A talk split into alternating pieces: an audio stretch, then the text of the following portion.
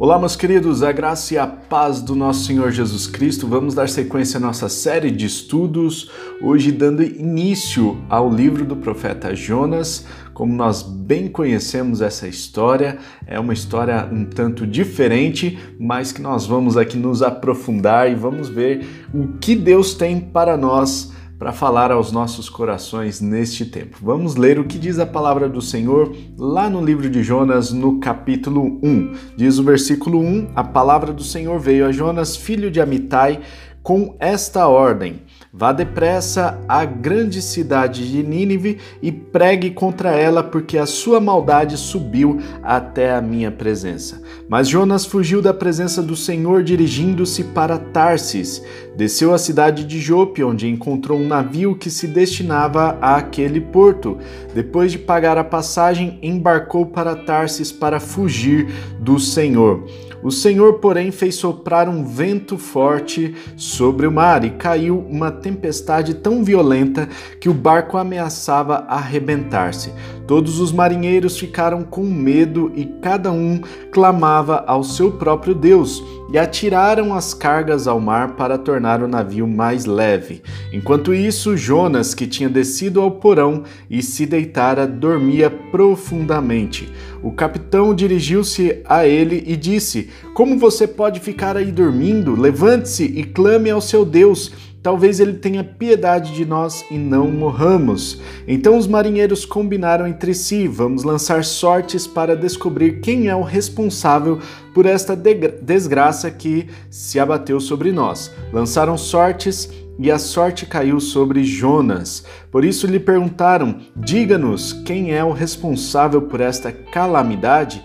Qual é a sua profissão? De onde você vem? Qual é a sua terra? A que povo você pertence? Ele respondeu: Eu sou o hebreu adorador do Senhor, o Deus dos céus que fez o mar e a terra. Então os homens ficaram apavorados e perguntaram: O que foi que você fez? Pois sabiam que Jonas estava fugindo do Senhor, porque ele já lhes tinha dito. Visto que o mar estava cada vez mais agitado, eles lhe perguntaram: O que devemos devemos fazer com você para que o mar se acalme? Respondeu eu, ele: Peguem-me e joguem-me ao mar, e ele se acalmará. Pois eu sei que é por minha causa que esta violenta tempestade caiu sobre vocês. Ao invés disso, os homens se esforçaram ao máximo para remar de volta à terra, mas não conseguiram, porque o mar tinha ficado ainda mais violento. Eles clamaram ao Senhor: Senhor, nós suplicamos, não nos deixes morrer por tirarmos a vida desse homem. Não caia sobre nós a culpa de matar um inocente, porque tu, ó Senhor, fizeste o que desejavas. Em seguida, pegaram Jonas e o lançaram ao mar enfurecido, e este se aquietou. Tomados de grande temor ao Senhor, os homens lhe ofereceram um sacrifício e se comprometeram por meio de votos. O Senhor fez com que um grande peixe engolisse Jonas, e ele ficou dentro do grande peixe por três dias e três noites. Meus queridos, esta história é muito conhecida. Algumas pessoas encaram esta, o livro de Jonas como uma alegoria, ou seja, uma história talvez inventada, criada para trazer um ensino, para trazer uma lição. No entanto, nós temos que levar em conta que Jonas foi um personagem que realmente existiu, segundo o texto lá de 2 Reis, capítulo 14, no versículo 25, é citado Jonas. E o próprio Jesus também cita o profeta Jonas, dizendo que este é o sinal de Jonas, né? O sinal de Jonas de três dias. E Jesus cita isso lá em Mateus capítulo 12 e em Lucas capítulo 11. Portanto, nós temos várias referências bíblicas que citam a existência de Jonas, que confirmam a existência do profeta Jonas e da sua história. Ele foi um profeta que viveu ali na região, que profetizou no Reino do Norte, embora ele tenha nascido é, no Reino do Sul, ele era judeu de nascimento da região de E ele é, depois é, ministrou ali na tribo, é, nas tribos do norte, mais precisamente na região de Zebulon, né, na tribo de Zebulon. E durante o reinado de Jeroboão II entre os anos 793 e 753, ou seja, por um espaço de 40 anos, muito provavelmente Jonas viveu nesse período e profetizou durante esse período em que Israel passou por uma grande prosperidade financeira, no entanto, passou também por uma grande dificuldade, um grande desafio de caráter e de adultério moral. Né? Afinal, nós já falamos sobre eh, esse adultério, sobre esses pecados que o povo de Israel cometeu lá nos estudos do livro de Oséias e do livro de Amós, que foram contemporâneos de Jonas. Ou seja, tudo isso desemboca no pecado que Israel estava vivendo. Mas Jonas é, foi chamado de uma maneira um pouco distinta. Ele foi chamado para pregar para um país é, vizinho, uma, uma, nação vizinha. A nação era a Assíria e foi chamado para pregar contra a cidade de Nínive. Né? Nínive era uma cidade, era a capital da Assíria, era uma grande cidade daquela época e hum, os assírios eram um povo muito violento. Por isso, Jonas ficou muito receoso de cumprir esse chamado. Nós vemos no livro de Jonas esse tema da obediência em constante voga, né? Então é tratado desse tema da obediência que traz bênçãos e a desobediência que traz a disciplina do Senhor. Nós vamos ver que Jonas ele recebe essa ordem do Senhor para pregar lá na cidade de Nínive.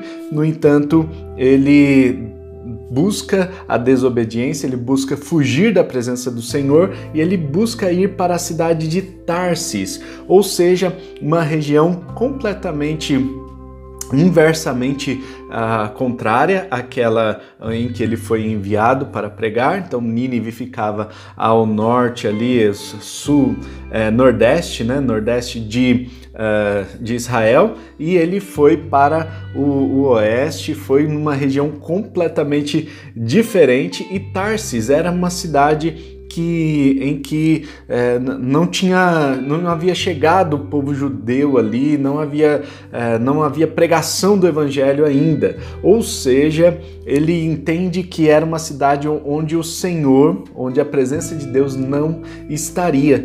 Por isso, ele vai para bem longe. E a Tarsis também é uma cidade que mais tarde os estudiosos né, descobriram que ficava na Espanha, né, muito provavelmente a cidade de Tartessos, que é, tem uma região lá na Espanha que uh, existe até hoje. Né? Então, é, vejam só que Jonas recebe a ordem do Senhor para ir para uma região e ele vai para outra. Os motivos que fizeram ele tomar essa decisão era um povo desconhecido, era uma nação desconhecida, não era uma nação judaica, não era um povo que é, temia o Senhor, ao contrário, eram gentios e Jonas talvez seja o único profeta chamado para pregar para os gentios no Antigo Testamento, e nós vemos essa mensagem de Deus também para desde o Antigo Testamento já confirmando né, essa mensagem de que o Evangelho é para todas as nações, para todos os povos, não importa a sua língua, não importa né, de onde você veio, o Evangelho é para você também, ok? A salvação vem do Senhor e a salvação ela pode ser é, pra, ela pode ela é direcionada para todos os povos não importa se é Israel ou não e nós vemos que Jonas ele recebe essa ordem é, foge para Tarsis mas tem uma intercorrência ali no caminho. No caminho uh, há uma tempestade e essa tempestade faz com que o povo fique alvoroçado, comece a jogar as coisas ao mar e percebem que não conseguem controlar mais. De repente, eles percebem que Jonas estava indiferente a tudo que estava acontecendo, ele estava lá no porão do navio dormindo profundamente. E isso mostra que Jonas muito provavelmente estava num conflito interno muito grande e talvez até depressivo. Nós não sabemos qual era o seu estado emocional aqui nesse momento, mas sabemos que ele estava em conflito e eles estavam buscando o responsável por tudo o que estava acontecendo. Ele já havia compartilhado com algumas pessoas que ele estava fugindo da presença do, de Deus e quando lançaram sortes é, as, sortes, as, cai, as sortes caíram sobre Jonas, ou seja, acharam o culpado. Né? Vamos conversar com esse cara. Quem é você? O que, que você faz? O, por que está acontecendo isso contigo?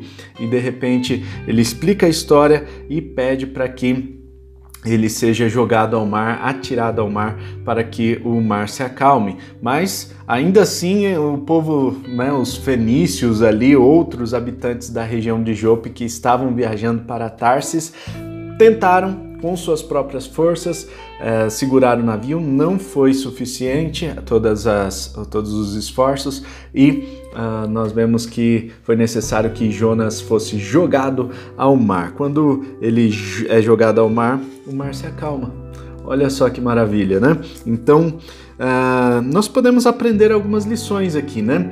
Às vezes a gente está com um problemaço e a gente está carregando aquela situação, a gente fica tentando com as nossas próprias forças, nadando contra a maré, né, remando ali para tentar manter o navio em dia, quando na verdade o que a gente precisa é se livrar daqueles problemas, daquelas coisas que, tão, que a gente está carregando que de repente é, são problemas para as nossas vidas. A gente precisa se livrar desse tipo de situação para que a gente possa ter o um mar calmo e a gente consiga navegar novamente pelo mar. Né? Então, esses homens, é, depois de jogar Jonas ao mar, é, o mar se acalma e eles temeram ao Senhor, até ofereceram um sacrifício. E vejam só que interessante: Jonas, ainda que sem intenção nenhuma, ele, é, ele prega o evangelho, né?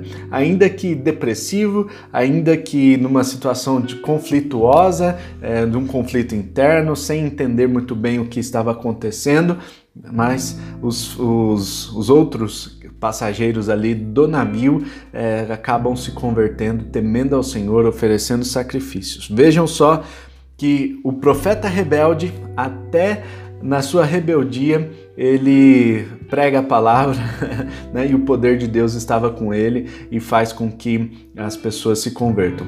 Deus é o Deus de todas as nações, é o Senhor da nossa história, é o Senhor da sua história, é o Senhor da sua vida, é o Senhor da minha vida também, é o Senhor das nossas vidas e Ele tem o controle da história em Suas mãos. Por mais que a gente tente fugir do nosso propósito, por mais que a gente tente fugir da ordem que nós recebemos do Senhor, não adianta, porque eh, de uma forma ou de outra nós vemos que o propósito dele é maior e vai ser cumprido nas nossas vidas queira, queira a gente ou não. Né? Então é melhor a gente fazer de bom grado, com alegria em nosso coração, do que ficar resmungando, tentando fugir e acabar é, atraindo para nós disciplina. Né? Então nós vemos que Jonas foi lançado ao mar e um grande peixe o engoliu nós vemos um milagre acontecendo, já que é, nós não temos muitos detalhes de como era esse grande peixe, como foi,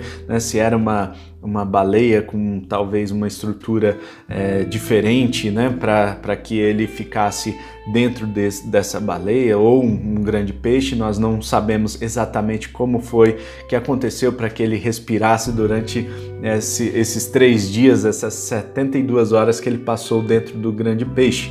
Mas nós temos aqui a informação de que foi um grande peixe, foi enviado por Deus para que Jonas fosse protegido. É isso mesmo, Jonas foi protegido, já que no mar ele com certeza é, poderia ser engolido por tubarões ou por outros, é, outros peixes que, é, que poderiam até matá-lo, né? mas esse grande peixe o protege e o leva para a terra. Né? Nós vamos ver no capítulo 2 que ele é lançado à terra depois de três dias.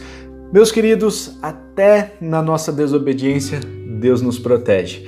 Ele atrai a disciplina, mas ele disciplina aqueles a quem ele ama. Por isso nós precisamos entender, né? às vezes a gente não entende a situação que nós estamos passando naquele momento, mas nós precisamos confiar que o Senhor está conosco. Essa história de Jonas é magnífica, são quatro capítulos que vão fazer a gente viajar pela palavra de Deus e a gente vai se aprofundar aqui, vai aprender muita coisa legal sobre Jonas e sobre o Senhor, sobre o caráter de Deus. Na verdade, a história de Jonas fala muito sobre o caráter de Deus. Em primeiro lugar, Deus é muito paciente conosco, né? Muito mesmo. E aqui nós vemos a paciência de Deus sendo manifestada com o profeta Jonas. Que ele manifeste a paciência dele na minha e na sua vida, a misericórdia dele no dia de hoje. Vamos orar? Senhor, obrigado pela sua misericórdia que se renova a cada manhã sobre as nossas vidas. Deus, ajuda-nos a cumprir o teu querer, a sua vontade nas nossas vidas, de bom grado, com alegria em nossos corações, que nós possamos entender qual é a sua vontade para as nossas vidas, que possamos cumprir a sua vontade. Ó Deus, ensina-nos a cada dia a cumprir o teu querer, Senhor. Nós oramos a Deus para que no dia de hoje nós possamos alegrar o teu coração com ah, aquilo que nós fizermos. Abençoa-nos no dia de hoje, em nome de Jesus. Amém e amém. Amém! Então não se esqueça de compartilhar esse vídeo e também de se inscrever no nosso canal e ficar por dentro das novidades. Até amanhã, um forte abraço, tamo junto e tchau!